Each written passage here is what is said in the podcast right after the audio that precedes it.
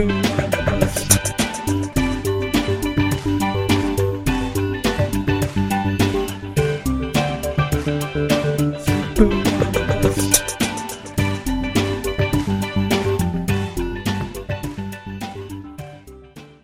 everybody, and welcome to The Sleeper and the Bust. This is episode number 162. I am your host, Nicholas Minnix. Joining me as usual during the week is Eno Sarris. Eno, how are you today? Doing good. Excellent, excellent. Uh, it's a busy day in the world of Major League Baseball transactions, of course, uh, and actually a lot of teams waiting until after Labor Day. I think that was rather kind uh, for some of the prospects to be promoted to their uh, parent club, the 40 man roster, since rosters have expanded uh, technically on September 1st. And first one, obviously, this is one that folks have had a lot of questions about. I've received a number of questions about him in chats, uh, occasionally on articles. I'm sure Eno has done similar on Twitter as well. Philadelphia has called up Maikel Franco, and this was even actually an uncertainty as of yesterday. Uh, and and they have now since called him up, and he was in the starting lineup today. Um, this is certainly encouraging. It's not certain that he's going to play every day in September, but they can certainly find a bats for him occasionally at third base, occasionally at first base, in uh, complement to Ryan Howard. And First of all, how much do you think he'll play this season? Uh, I'm sorry, rest of this month, and what kind of contributions do you think fantasy owners could expect? He's an interesting guy. I mean, he really he really had a hard time. Uh, he started out really poorly this year, and uh, but then around uh, the end of May, I think he, he got it together and and uh, has hit over 300 since then. Um, you know, he kind of in some ways profiles a little too closely to uh, Cody Asche. I think for people uh, to get too comfortable with him. I mean, they both both bad glove guys, and uh, both have some power. Both have questionable play discipline. Um, you know, Asche was talked about um, as having a plus hit tool on the way up, um, uh, but it's Franco that had better strikeout rates. So. Uh, you know, one thing that's a little bit weird about him starting today is that Mike Minor is on the hill for the Braves. Mike Minor's a lefty, uh, Franco's a righty, and Asche is a lefty. They've said that they're not moving Asche off of uh, third base. Yeah.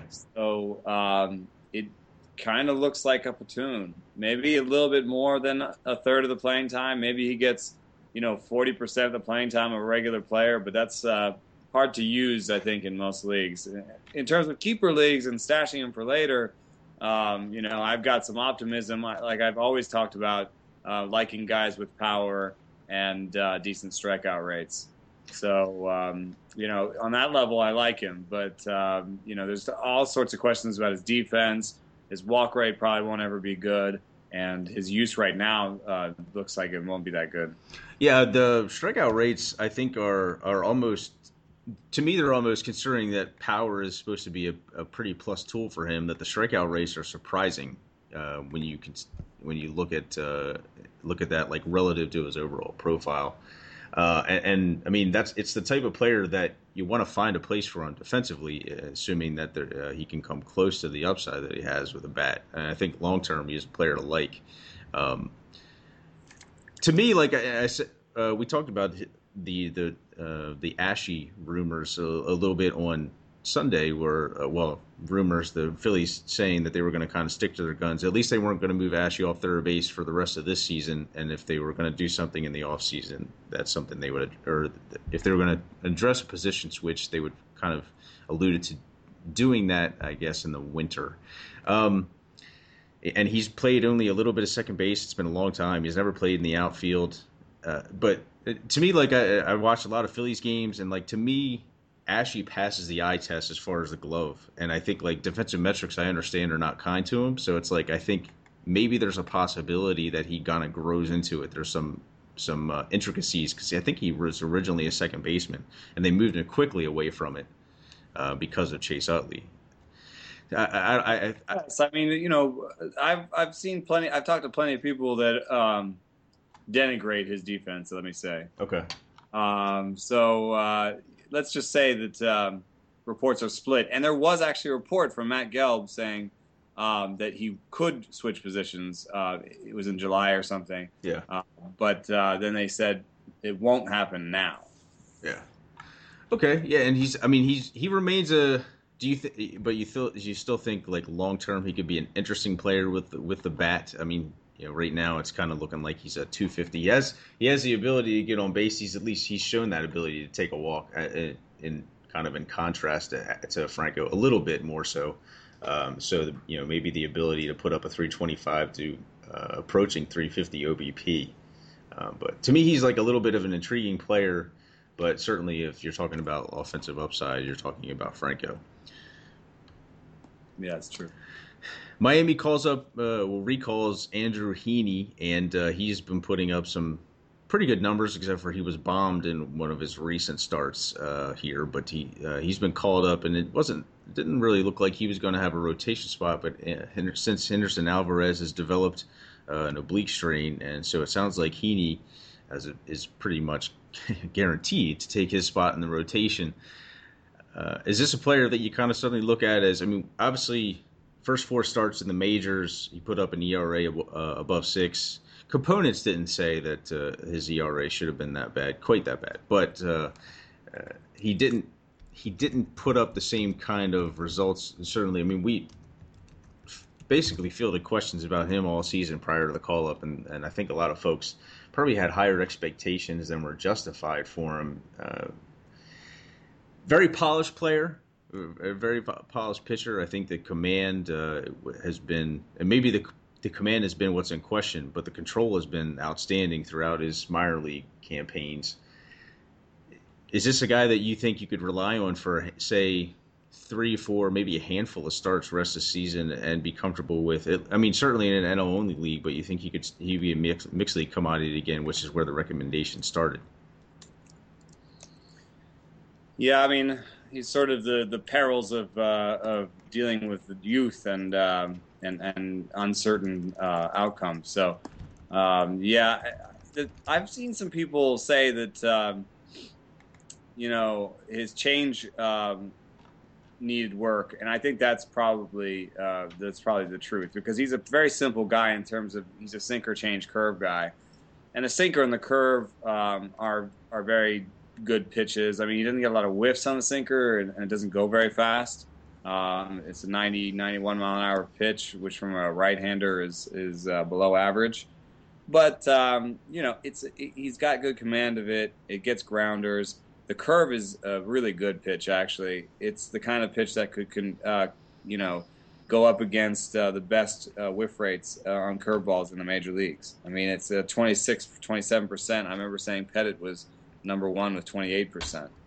So he hasn't thrown a lot, so it's not like you can say he's going to keep that up once he throws more curveballs. But I'd say right now you can say he's a legit sinker curve guy, and it's the change that needs work. And if you look at it, uh, the change, I mean, it, it has like three more inches of drop than his sinker. So, um, and it goes seven, eight miles an hour slower. So, you know, it, it has the sort of drop and um, and velocity difference that you would expect. But he, I just he just wasn't doing something right with it, and it's and it's not getting the whiffs that you want.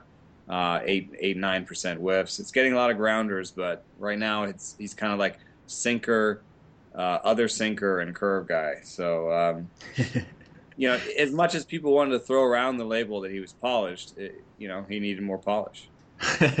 that's a, I mean, that's kind of a good point. Uh, I, I mean, I have hope. Uh, to me, he's kind of he strikes me as one of those players where, yeah, and if it's largely if it's command issue, it's not nec- it's certain not necessarily certain uh, that he can come out with this kind of outcome. But uh, he's a Heaney is a pitcher who kind of, um, yeah, I mean, he he carries this polished label with a kind of an acute understanding of how to pitch and approach guys, and has always been, you know, command control, et cetera, et cetera. So uh, I think when he comes into the bigs and maybe he's and I read some quotes from him that maybe he he thought he wasn't uh, aggressive or he he you know shook off the catcher too much and things like that. Kind of this you know these these things that maybe young players do that um, aren't necessarily you know, well they can easily kind of help him help players to defy our expectations, but. Um, oftentimes I think when you when you when a guy gets sent down and it kind of gets a chance to kind of reckon with uh, what he got in terms of results versus uh, what he knows how to do, and he says, you know what, I'm just going to kind of trust my stuff next time and see what happens. But if you get knocked around, it may be hard to do that. He he strikes me as that. I mean, because the stuff is a little soft. I think people kind of thought because of the strikeout rates, maybe he threw harder.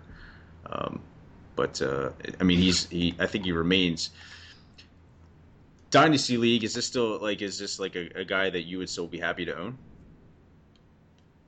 I think I would be because long term, I like. I think the the the upside is being like a in a deep in a kind of a deep dynasty league. I think. I mean, I have him in, in tout still. mm. um, so. Oh, I didn't realize that you picked him up there. We're we're still talking about Haney, right? Yes. Yeah, I've got. I've still. You know, when we when we. T- I'm, I'm I'm surprised. The reason I asked is because um, you know, we remember we talked about Haney. Yeah. And we we talked ourselves into you know picking him up with the All Star game. I actually picked him up over the All Star break. Oh, so, did you? I, well, see, here's the. Uh, I remember when uh, I thought uh, someone originally picked him up, and then they dropped him right away because he was demoted.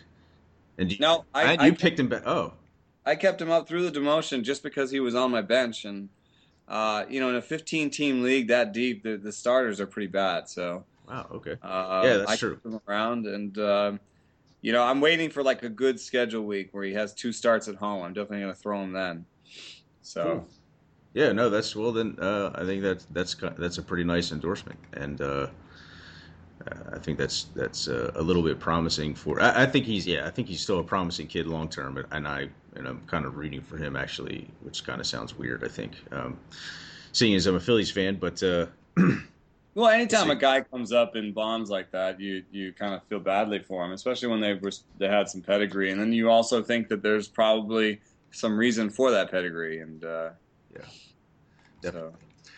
So. Uh, Toronto has called up Dal- Dalton Pompey. Now it's not certain that he this this fellow is going to play uh, regularly, but Toronto is is inching closer and closer to uh, being out of playoff contention. Of course, there's still about four weeks to go, and so there's not certain. But he's another player who I've received a lot of questions about in chats, and uh, is an interesting player. But I think the strikeout rates concern me, uh, particularly. Uh, I'm going to speak uh, strictly long term because I don't see the playing time mattering. Uh, but because the speed uh, is basically his main tool, and for those who are kind of looking to stream for stolen bases or pick up players who may help them in stolen bases, uh, even with a part-time role or something like that. I think from that aspect, he's kind of interesting, at least in say an AL only league. Um, the thing that concerns me is uh, t- this type of player. Uh, the encouraging thing is that he he takes walks, quite a bit of them, uh, with walk rates uh, rarely uh, in the double digit percentage range. But the strikeout rate, I, am a little concerned because the type of player that he is, that they won't translate real well to the major leagues. Um, long term, I, I, think I'll start with more of a long term thing because I don't think there's anything, there's any way much around a playing time issue for him uh, in September. But long term, what uh, what kind of outlook do you think Pompey has? Um, I you know I think he's I think he's like I think he's ready in terms of. I, I don't see a lot more for him um, down in the minor leagues. Um, I mean, he's he's made it all the way to AAA. Um, you know, he has. I guess he's only had, you know, about 200 plate appearances above the Double A level. So you know, maybe there's a little bit more polish. And you never know what'll happen with the strikeout rate, like you're saying. You never know what'll happen with that when he gets to the bigs. Will it jump up to 24, 25%, or will it stay around 18 to 20%? If it stays around 18 to 20 percent, I see patience, I see power, I see steals, I see center field defense. I see a lot fewer question marks than Anthony Gose, um, who is toolsy, athletic, has uh, a lot of speed, great defense, but um, you know has always had trouble making contact. So um, I, you know, I see that he could have more seasoning, but I also see a team need on the major league level. So I think they're actually going to throw him out there a little bit this year because I think they're going to let Colby Rasmus go. Ah, okay. And, and uh, because he's a free agent at the end of the season, and you know their plan, I guess in that case would be to kind of go to Gose, but Gose hasn't been playing that well. So I think they might actually give Pompey some burn to see if Pompey is the solution. Um, I mean, crazier things have happened, and, and he's he's you know he's really turned it on uh, for the last couple of seasons. So that is true. You know, I, he's a switch hitter. Um, the on base stuff is really encouraging. I think that because the combination, and I was probably a little too hard on him, I think, in the chats because I was like, you know, there's there's still some concerns I see. Certainly, uh, he's and I, I, think maybe more so I'm concerned with, I guess, the kind of quick rise to the minor league system. Um, but he is 20. He's almost. He'll be 22 in the winter. Uh, switch hitter, uh, kind of a slender fellow, uh, 6'1", 170, but that doesn't necessarily mean that that uh, he's going to be a failure or anything like that. I'm sure he's going to put on some weight. I I, I tend to look at the the um, the heights and weights and things like that to see what kind of to see you know sometimes power. I mean, we talked about Dilson Herrera. First of all, the guy hits a home run yesterday and totally blows our minds. As well, not blows our minds, but he doesn't look like he's a a 5'10", 150 either. I think the height is probably extremely generous.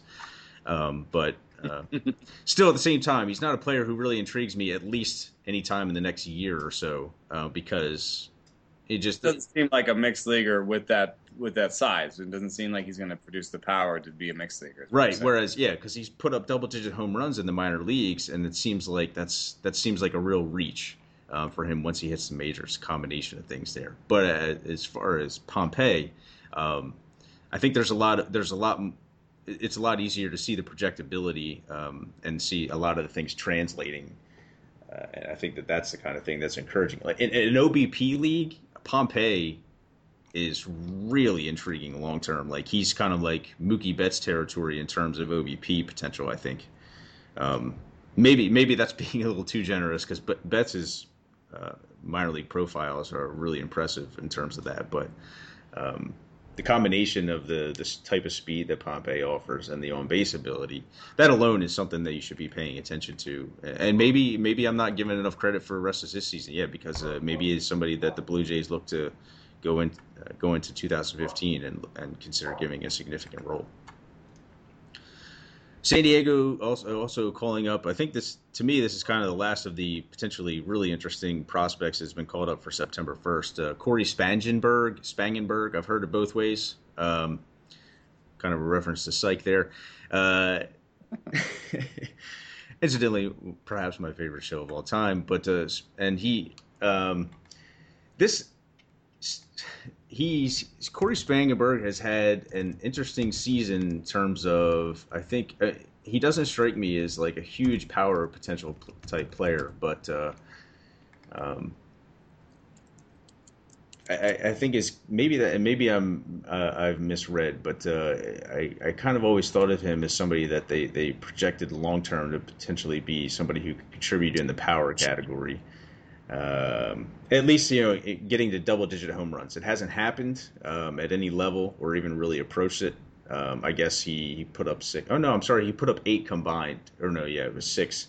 Uh, I guess that was the AFL. He put up six combined in 2013. Uh, but he does offer some speed. Uh, is this a player that really intrigues you? Because to me, um, I'm a little concerned the combination of the strikeout rate and uh, kind of the lack of walks that, that the on base is going to be a little bit of a problem for him. And um, he's he skipped the Triple A level, which is not necessarily a bad thing considering that it would have been a jump to the Triple A Triple A Triple A El Paso and the Pacific Coast League. Yeah, he would have he would have enjoyed that power wise. you know, you're right. Uh, the the the walk rates uh, are all hovering around five six percent, uh, while the strikeout rates keep nudging um, over 20%. So those are those that puts him in the bad bins for uh, for bust rate in terms of walks and strikeouts, and then he's not in a good bin for uh, isolated power either. So um, he's kind of in the tough spot. Uh, and then to throw on top of it, he doesn't really have pedigree. He's not a top 100 prospect. Um, so there's a lot of uh, question marks around him. Probably not a high, uh, not probably not a you know a low bust rate guy. But the the one nice thing is that there's not a ton of uh, of options for the Padres at third base. I mean, well, Jace Peterson is is really good. I, I like Jace Peterson, but Jace Peterson uh, probably would be a little bit. Um, they, they should use him at short if they can. You know, he's more of a shortstop than a third baseman. So, okay, um, you know, I guess you could see a little battle between Jace Peterson and him for third. Um, but uh, I think they prefer to play Jace at, at uh, short. I forget what uh, the contract status is for um, Everth Cabrera, but um, I, I, have a feeling that if his contract was almost up, he would have been out of town. So, um, yeah, that's that's that's certainly possible. Well, to me, like there's because Spangenberg is a he's a first rounder, tenth overall pick in 2011. And I think that that's like initially. I mean, I remember when he was first drafted, and perhaps a year after. I mean, there was talk of maybe, hey, is this guy going to have an early debut type thing? Are we going to see? I, I, think. I mean, I'm not sure based on the you know scouting reports or whatever. Uh, maybe maybe some people missed the boat on him, but uh, uh, you know he certainly. I think relative to that, his kind of his star has fallen a little bit, and then he makes his debut at third base, but to, to me, like interesting, like long term is that I mean they moved Jedd Gyorko off third base to second base, and that's where he provides power, and he's a good fielder. I mean he can he can certainly field the position. I think he can still field the th- third base, but uh, they stick with Gyorko at second base and and Spangenberg, who they uh, is kind of I think I don't want to say is a player that they moved to second base. I think that's where he's always been, um, but they debut him at third base, and he's played only like seven games in the minor leagues at that position this year. I guess it just kind of strikes me as strange because his bat doesn't play there either. um, I, I, mean, to me, he is he's like that ideal second baseman that uh, I mean, if he turns out to be you know kind of a major league regular, um, Gyorko who can hit 20 to 25 home runs at least profiles more uh, as a type of bat who would play at third. So um, I'm not really sure exactly what the the Padres are thinking in, in terms of the long term, but uh, he's a, he's only a mildly interesting player, which considering the uh, the draft pick that they spent on him, I think is perhaps kind of a disappointing um, return in terms of the draft pick.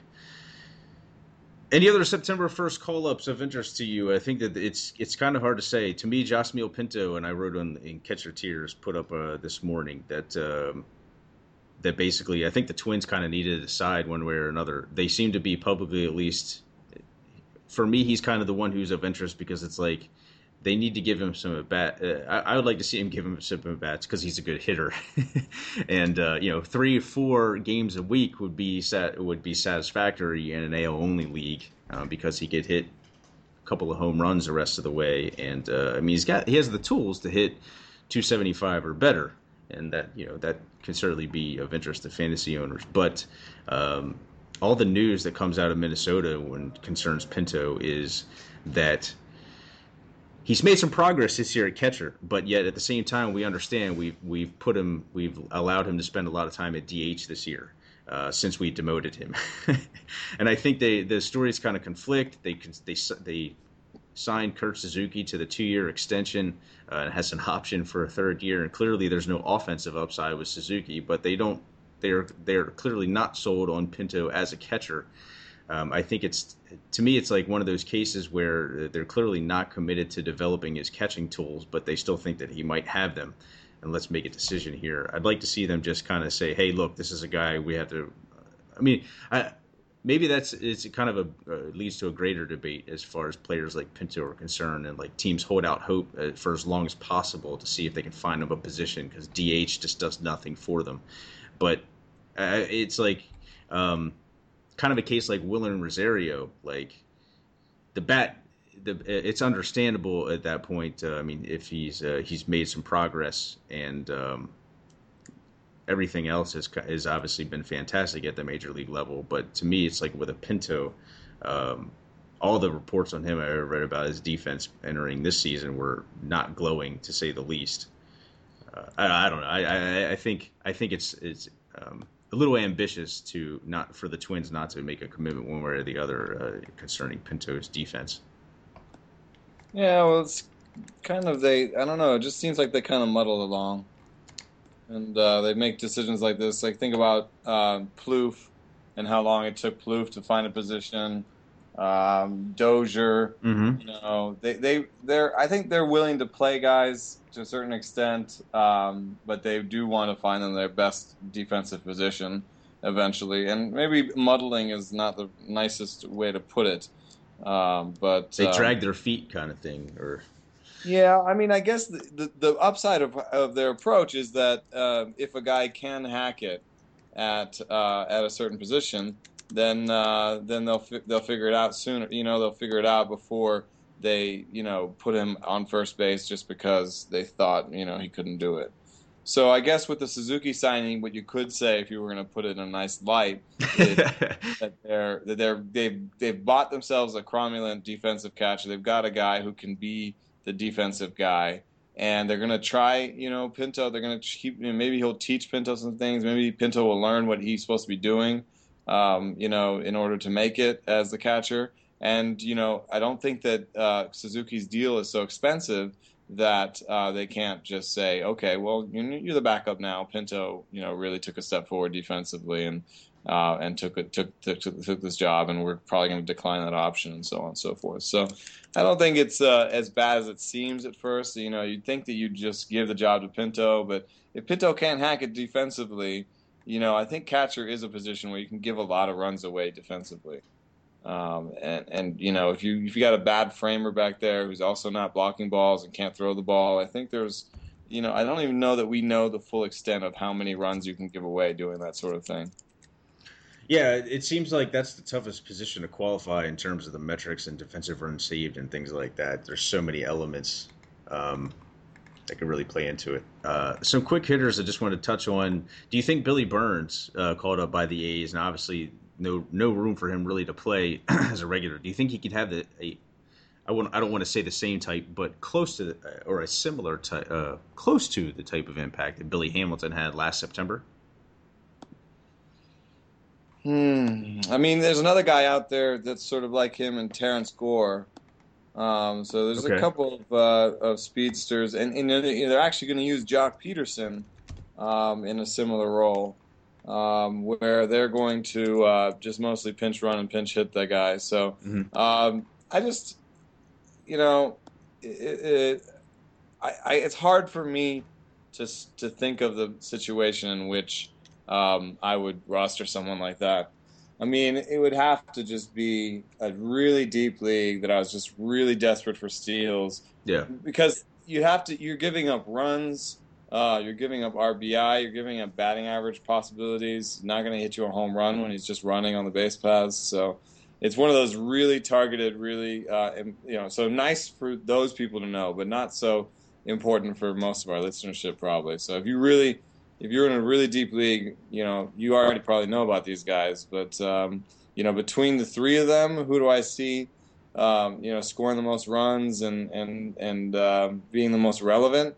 Um, you know, you kind of you kind of think you'd go with the NL team, um, and uh, and and all the double switches and the opportunities to get a, a runner in. So. Um, I think it, you know it's not it's not crazy to think it's Joc Pederson. Of course, he's going to be the one that costs the most to get and is the least likely to be available if you have any sort of keeper uh, situation going on. But um, you know, if you were looking at the three, I would uh, maybe lean towards the National League just because their style of play will lead a little bit more to pinch running. I think. Yeah, that's true. I think. Uh, well, I think uh, among the players, yeah, um, and Oakland and KC both. Uh, speaking of Burns and Gore, for those folks, and you know, at least maybe they offer the prospect because they do have quite a bit of uh, what you might call lopers on the basis. Um, players potentially to be replaced. Uh, and I do want to say just real quickly, uh, you know, uh, I'm very sorry to hear for your sake that uh, Alex Meyer is definitely not going to be making his def- debut. Well, I guess it hasn't been, at least I've seen media wise or confirmed, but uh, because of the shoulder development that he had uh, this past weekend, he will not be, I'm almost certain, not making his debut this year. But uh, look, something to look forward to in 2015, I'm sure. And uh, we talked about this a little bit on uh, Sunday, but uh, just was curious about what your reaction was to the Bo Porter firing. Uh, you know, there is uh,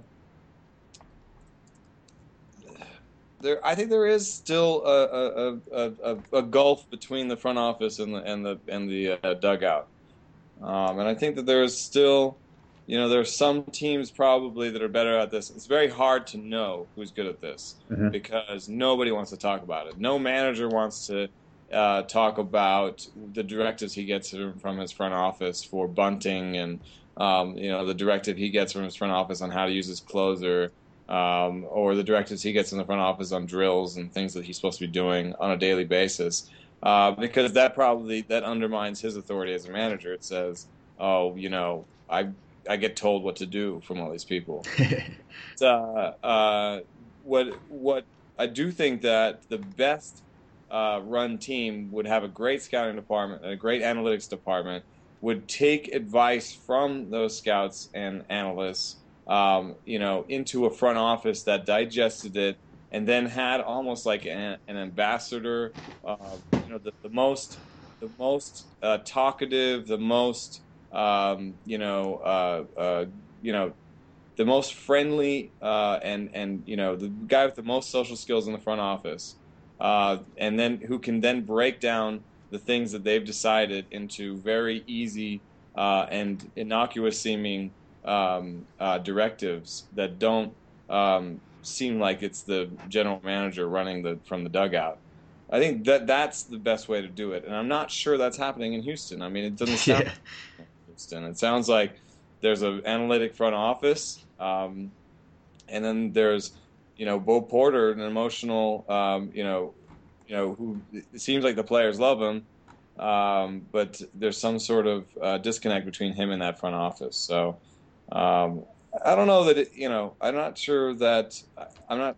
I'm not sure that I know exactly how teams work. You know, I do spend some time in the in the clubhouse, and I have seen uh, members of the front office that I think sort of fall into this uh, description I'm making uh, do that. I've seen members of the front office come into the dugout and come into the clubhouse and talk to players. Uh, so I know it does happen on some level, um, but um, it doesn't seem to be happening that well in Houston. Um, so it's sad, uh, but uh, the manager's always the first thing to go anyway. Yeah, yeah, and I, I was probably, in in a way, I don't want to say I was quick to judge, but I said, you know, that's like that's kind of alluding to what you said. I mean, and it's um, that uh, Jeff Luhnow was, you know, perhaps he or p- folks doing the work for him really kind of seemed to be lacking that communication um, or that effort in communication. I think with the dugout and with specifically with Porter at the time. But I think uh, you know, learning some things after the fact, maybe I was a little, unf- you know, unfair to suggest that. And again, like I said, I, I, I you know, it's it's it's impossible to know the details to begin with. Um, but to and to go even further, I said it was just kind of purely speculation. As that is that would be my impression of the situation is that there seemed to be some real communication issues there. But uh, in terms of player development, certainly, I mean they've made some some questionable decisions uh, to say the least. But at the same time, I mean th- things still look overall. You know, certainly brighter than they did in Houston just a few years ago, uh, with a kind of a restocked farm system and things of that nature. Uh, it'd be interesting to see you know, maybe if, if it's kind of a we, we part with ways with Porter, but we also learn from our own mistakes, and yeah, and uh, you know, they, they maybe they need a kind of a Mister Mister Congeniality there as a as a go between. Um, certainly, communication seemed to be something that they didn't facilitate very well there in Houston between the front office and the, and the dugout. Yeah, there might be something there. Uh, as far as Adam Dunn acquisition, any thoughts on that? Uh, I expressed immediate concern. That was like, I hope this doesn't affect Stephen Vogt's playing time because he's kind of hit a uh, hit of a bit of a slumber since his beautiful call up, I guess to say the least, where he hit close to 400 for a stretch of a few weeks. Um, but it doesn't necessarily look like that's going to be the case. Uh, but uh, do you see anybody potentially having uh, playing time affected, or if not, uh, uh, otherwise, we know Dunn moving from pretty much the best home run ballpark to one of the worst is certainly not anything great for his fancy value. But then he shoves that in folks' fa- folks' faces and oh, goes out in homers. we missed the yeah, we missed the one uh, fun thing I did want to do for call ups. Oh, okay. Um, was just it's just a real simple thing. Is that the actually I think the best um, part of, of call up season in September um, is is the weirdest uh, weirdest most niche thing that you can ever think of. Uh, starting pitcher eligible relievers ah, okay. um, are on, are on the rise, um, and um, you know there's going to be guys like Daniel Norris um, and Taijuan Walker that are going to be hard to roster because people will be rostering them in keeper leagues and people will be rostering them in case they start. Um, I think Taijuan Walker has the innings to start, so I think eventually he will start. Uh, but they just have to wait for Roenis Elias or Chris Young to, to pumpkin. So in the meantime, Walker could get you some holds and strikeouts um, in the bullpen. Uh, Daniel Norris uh, is the same, um, and uh, but I think those guys will be kind of used a little bit more like long men uh, starters on days when um, the starter didn't go far enough. That you know, not necessarily sort of hold situations. I do think Brandon Finnegan is a pickup in holds leagues, especially in those holds leagues where you can sneak him in as a starting pitcher, because the lefty in that bullpen in Kansas City, the only lefty now that Duffy left is Francisco Bueno, who throws 89 uh, and has uh, mostly underwhelming stats. So you got Finnegan coming in with more velocity, um, more nasty stuff, um, and a little bit of buzz, a little bit of excitement. You know. Yeah, we talked about him at the in last yeah last Thursday. And he's the he's the first uh, he's the he's like the, the, a, a draftee, like a very recent draftee, and you know, so I think um, I think uh, Finnegan is the pickup there. Yeah, I mean Norris Norris, I'm excited about too. I just like him as a pitcher. Um, and if they truly won't start him, then he is really kind of close to out of out of innings. Maybe you know that bullpen's not very good. Uh, they could find a way to to get him close to holds. Yeah, uh, and he's also left-handed, um, so obviously, but with two significant left-handers there, that probably decreases op- opportunities. But the strikeouts are uh, also really encourage. Uh, well, really encouraging seems to be underselling them based on the minor minor league numbers. But um, 21 year old who's incredibly intriguing uh, is definitely uh, Norris. And I um, so let me go in another direction and say like uh, how about like for for something like that? I guess I guess in this instance, like you don't look for a player like um, Daniel Hudson coming back from Tommy uh, from multiple Tommy John surgeries to make an impact in something like holds. He won't be used in any uh, kind of high leverage situations. But you think that that could be a player who has that type of uh, well has some sort of fantasy returns in those very deep leagues. Is just I'm I'm just curious. He's more of a feel good story than anything. But do you think that he has any potential fantasy value left? Uh, who's that? Daniel Hudson. I thought we were talking about Daniel Norris. I was like, Jesus. No. I think he has a little bit left. uh, Daniel Hudson, man. I've seen some pickups in some of my leagues, my deep leagues, uh, some new pickups. Um, and it's not, I'm sure it's not Hudson. he, is, is, he a three, uh, is he a three Tommy John guy now? I don't think so. No. First one just didn't take. Yes. Yes. Okay. Uh, I mean, there's not a lot of guys uh, like him. I guess you could call Beachy um, somewhat like him. Um, I don't know that we have a good enough sample to say anything about what the percent likelihood is. We do know that 10 to 15 percent of first-time guys fail, and I have to say, given that he failed, um, I would, I would uh, up that number for the second one. Yeah. Um, so let's give him a quarter chance of not coming back from the operation. So that's a 25% chance right there. I did talk to uh, Jared Cross recently, the, the, founder of Steamer, about you know what about bust rate on projectable pitchers, pitchers that have a nice sample, pitchers that um, like a, uh, maybe like a, I was talking about Jose Fernandez uh, and Matt Harvey in particular, and those guys um, they have probably about a 12% chance of pitching to like a 380 ERA. Uh, it seems impossible, but there's about a 10 to 12 percent chance that. Wait, like that is like 380 the ceiling? yeah, I mean, yeah, pretty much. I mean, these guys are awesome. It, think about like Justin Verlander, right? Okay. Um, you know, going into the season, he's probably hitting his 10th 10th percentile projection. Right. Um, so it happens. Okay. Okay. Uh, I mean, so, I didn't want to think. Okay, like a uh, Matt Harvey, like Jose Fernandez. I mean, I'm still picturing three ERAs here in the not too distant future, like 2016 at minimum. right. I'm, I was talking about 380, so you know four. So right. Um, so you know, still 10% chance. I mean, every projection. My, my point is, every projection is a range, and so there's still about a 10% chance that they end up on the wrong side of that range. Uh, in which case Hudson would be unusable. So if we even up that to about 15%, you're talking about a guy who has a 40% chance of uh, not being useful at, on the bottom end, I think. Yeah. Um, so, you know, if you're in a, in a situation where a 50 50 shot uh, is worth a roster spot, you know, he's going to be a, he's going to be a buck. You know, he's just a roster slot. You're gonna you're gonna know more by next March. Um, but will you know more by the next time your keepers are called? If your keepers are called in December or January, I'm not sure you're going to know a lot more about what's going on with Daniel Hudson.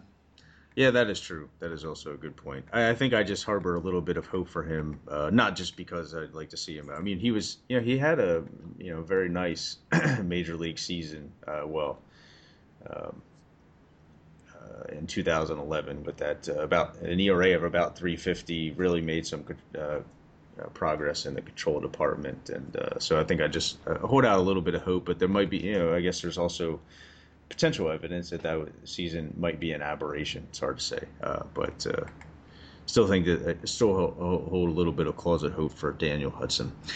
Sigh. Uh, San Francisco goes to a bullpen in uh, by committee. Uh, basically, well, basically it, it uh, revolves around Sergio Romo and uh, Santiago Casillas. Uh, Romo gives up a game or the go-ahead, what turns out to be the game-winning run in yesterday's game. I, would like to think that that kind of thing doesn't necessarily automatically affect that status. I do think it's a little rash considering that Casillas was really getting the job done, and I don't think even like a couple of recent rough appearances suggested otherwise. But uh, I guess it's really a glowing recommendation, a glowing endorsement of what uh, Romo has done to turn around his results. And this is a player you talked about that you seem like you know, thought that uh, with a little bit going on with uh, uh, with his pitch mix, that it seemed like this seemed like an inevitability that he was going to turn things around uh, rest of the season, and uh, let's let's say going into 2015, who's kind of like the favorite for saves in San Francisco?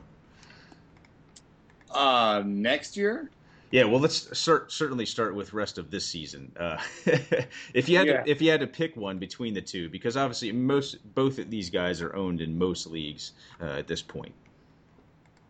Yeah, well, um, the so okay, so the the the thing that I wrote was, um, you know, Rome was hanging sliders, and um, and that's and, you know it's going to be Casilla for the for the time being. But I think Romo is going to get the job back. Right. Then there was this whole discussion in the comments about um, you know whether or not he can stop hanging sliders, and um, you know there's some uh, around the team that think that uh, he's sort of broken, um, and uh, he's not going to find it this year. He's not going to fix it.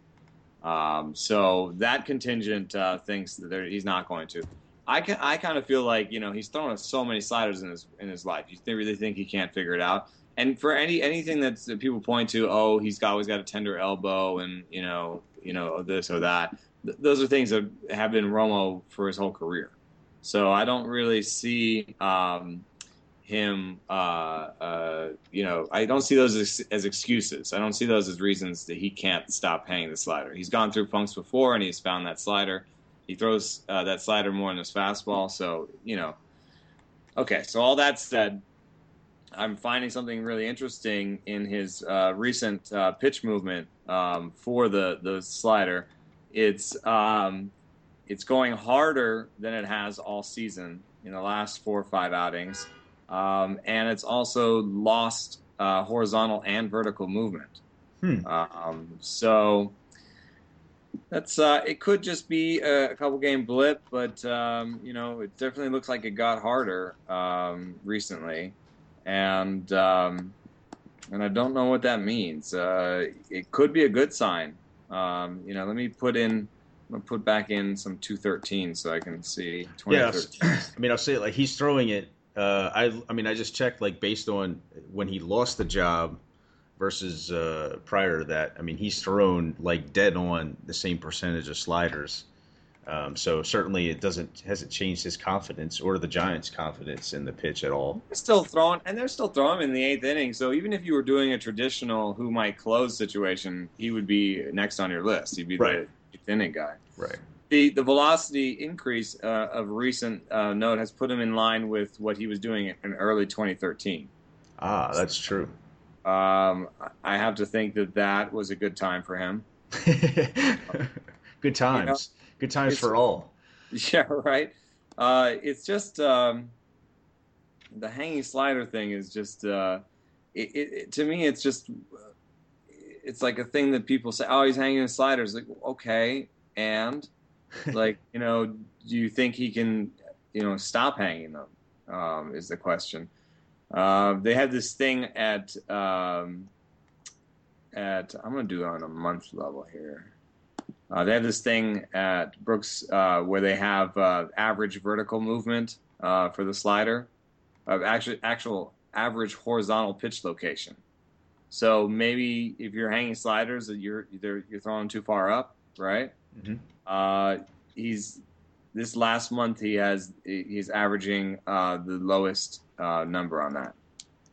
Okay, so That's, maybe he stopped hanging them. I mean, well, like you said, I mean he's thrown the pitch. I mean it, he's thrown it more than fifty percent of the time this year, but I mean it's a pitch that he is worn out, uh, and well, but not in a bad way. Like he he wears it out. That's his pitch, and it seems likely that if you've thrown a pitch for that long you're going to figure out how to get the command back a little bit and then how you know how to stop hanging it. That seems like an inevitability. Yeah. You know though and just in terms of horizontal and, and and vertical movement it doesn't quite look like the slider from last year. So i mean i guess that's that's what people were talking about. It's not quite uh, what it used to be but right well, I mean, uh, it's, it's, it's one of the few. Just in terms of fantasy, it's one of the few situations right now that's that there's any saves to to, to look for. Right. I mean, in terms of because like, Jeremy Affeldt might even figure into this now that they've taken Casilla. I mean, that's that, I think that's been brought up as a possibility. A, I mean, this is a positive for picking up Romo because uh, if I'm if I if somebody asks me where can I get some saves right now, I say Sergio Romo and and and uh, Aaron Sanchez, and that's all I got for you. Right. You know, there's not really um, a lot of uh, maybe Kevin maybe, Quackenbush. Oh, Quackenbush is a great one. Putnam, uh, I'd probably rank them uh, Sanchez, Quackenbush, Putnam, Romo, or Romo Putnam. I would put Quackenbush in that uh, first spot, without doubt. I mean, he already picked up a save yesterday, but is, uh, is Benoit out for the season? Out for the season? No, but um, I mean, just the fact that he missed he missed more than a week with that first stint uh, with the shoulder issue, and, and it's and it's and it's and it's come back up. That yeah. I think that that's the kind of thing that says to me, Quackenbush is he's in the driver's seat for at least a couple of weeks, and at this point, when you're the Padres, why even bother bringing Benoit back because he's signed through next year? Yeah, good point. Okay, so Quackenbush, Sanchez, who I like, I think I don't know why they're necessarily doing this, but I mean he's he's got nastier stuff than um, that, I mean, even Dustin McGowan out of the pen has been pretty nice, but um, I, I, think that team just doesn't trust Dustin McGowan. uh, and so, uh, can you blame think, them? Yeah, and Casey Janssen's stuff is markedly diminished, um, and he was kind of borderline to begin with anyway. So. I think uh, I think Aaron Sanchez is actually good to go for for saves the rest of the season. Okay, well that's yeah. He, I mean, he he remains an interesting pickup, and I do. I, I think. I mean, more and more I've become intrigued, but oh, not intrigued at this point. Like Romo is a is a great pickup if for some reason he's out there in your league. I think that's going to be an excellent recommendation. And we already talked about the Quackenbush situation. I do like him. Uh, he to me he's easily the rest of season leader in terms of pickups for saves. I picked him up in both tout and uh, my FSWA league for like a couple of bucks. Like, and I put in even more than that for Quackenbush, and I was the only bidder. I was I don't want to say I was entirely surprised. I think when you come across a guy named Quackenbush in the free agent list, maybe you just kind of skip it. but uh, you know, I mean, I was I was, I was pretty pleased. Can't be serious. exactly, exactly. So, uh, and just uh, before we go, the last serious topic I think we'll get into real quick is uh, the pitch type stuff, but I want to touch on real quick. Marco Gonzales start Thursday in place of a demoted Justin Masterson to the bullpen. That's basically until Michael Wacha returns. Gonzales is not a guy who really intrigued you, right, in, fan- in terms of fantasy. No. Oh, yeah, okay. That's what I thought. Not really me either. And he's a college pitcher. It's very, very supposedly polished type. I uh, don't see a lot of upside there. Uh, rest of the season, definitely, and um, perhaps even kind of long term career. strikes me as a swing man at best. Um, but we you, talking about uh, Romo's peripherals, and we had a request uh, from a while back. Fellows talking about the talks about cut fastballs and sliders specifically, and how they lead to arm injuries, et cetera, et cetera. Is um, is it truly a percentage or a number? And basically, saying you know, obviously, um, you accumulate you know the accumulation seems to be what would really do it. Uh, but in terms of like you know you look for the characteristics and you run through the you know the wayback machine, uh, the the injury predictor whammo machine and say uh, this guy throws thirty plus thirty percent plus sliders. Uh, he strikes me as an injury concern. Uh, that that would seem to be different for. I mean, he's he's talking about is it in, in terms of quantity or rate? Um, is it really what concerns you. And I would assume the rate is strictly applied to uh, the starters, whereas the relievers maybe you need a higher rate um, or maybe a you know higher velocity or something like that. Is that is that safe to assume? Yeah, yeah. I mean, uh, we we use the percentage ones just because um, it's easier uh, than the than the count numbers. Uh, the when we when we did the, that research, we definitely set um, the limits so that we were kind of looking at counts, even if we had percentage breakoffs. Like, you know, we're basically looking at qualified pitchers who use 30%, um, you know, sliders. So, right. you know, okay. by using those two in conjunction, you're basically setting a count level. Um, and the reason that we did, we don't necessarily set a count level though, is so that it's easier to apply to the future, to look at players in smaller samples and say, um, oh, you know, if this guy continues to throw like this, he will be in the same bucket as all these injured 30% slider guys. Um, so it's a, it's an easier benchmark to know, um, for one. And then uh, there are guys who kind of go between the, the starting rotation and the bullpen um, that um, also uh, make for interesting comparisons, and, and they should maybe be in the sample, and they might not be if we just did uh, straight counts. So you're it is right to focus on count is more important than percentage, uh, but uh, we've sort of just uh, decided to express ourselves in percentages uh, because if you you know flip down to that page, you get you know percentages. Yeah, and that, that makes that makes perfect sense because yeah, without without the type of samples, I mean, you don't want to go casting guys into injury buckets without getting the the type of samples that you could really have a lot of confidence in. And so, I mean, just uh, I mean, it, just out of curiosity, real quickly, is is there like a is there an observation you've ever made about a reliever that you could even put a benchmark on that in terms of like what a reliever throws uh, in terms of sliders that really starts to concern you, besides Sergio Romo, perhaps? Yeah, no, that's another thing. Uh, our research uh, really never talked about relievers. Okay. Uh, yeah, so yeah. I mean, I, I well, I, yeah, I was aware of that, but like, you know, have you ever, or uh, I guess I was curious if there was ever a reliever who would strike you as that type.